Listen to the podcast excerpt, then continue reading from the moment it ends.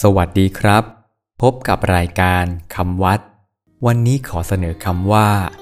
ภูตะคาม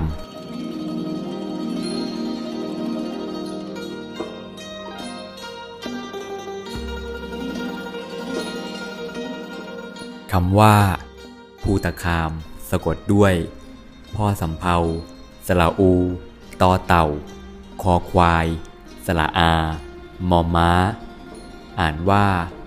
ภูตคาม ภูตคามได้แก่ พืชพันธุ์อันอยู่กับที่ คืออยู่ติดดิน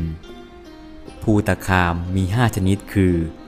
1. ชนิดที่เกิดจากเง่า เช่นขมิ้น 2. ชนิดที่เกิดจากต้น เช่นต้นโพ 3. ชนิดที่เกิดจากข้อหรือปล้อง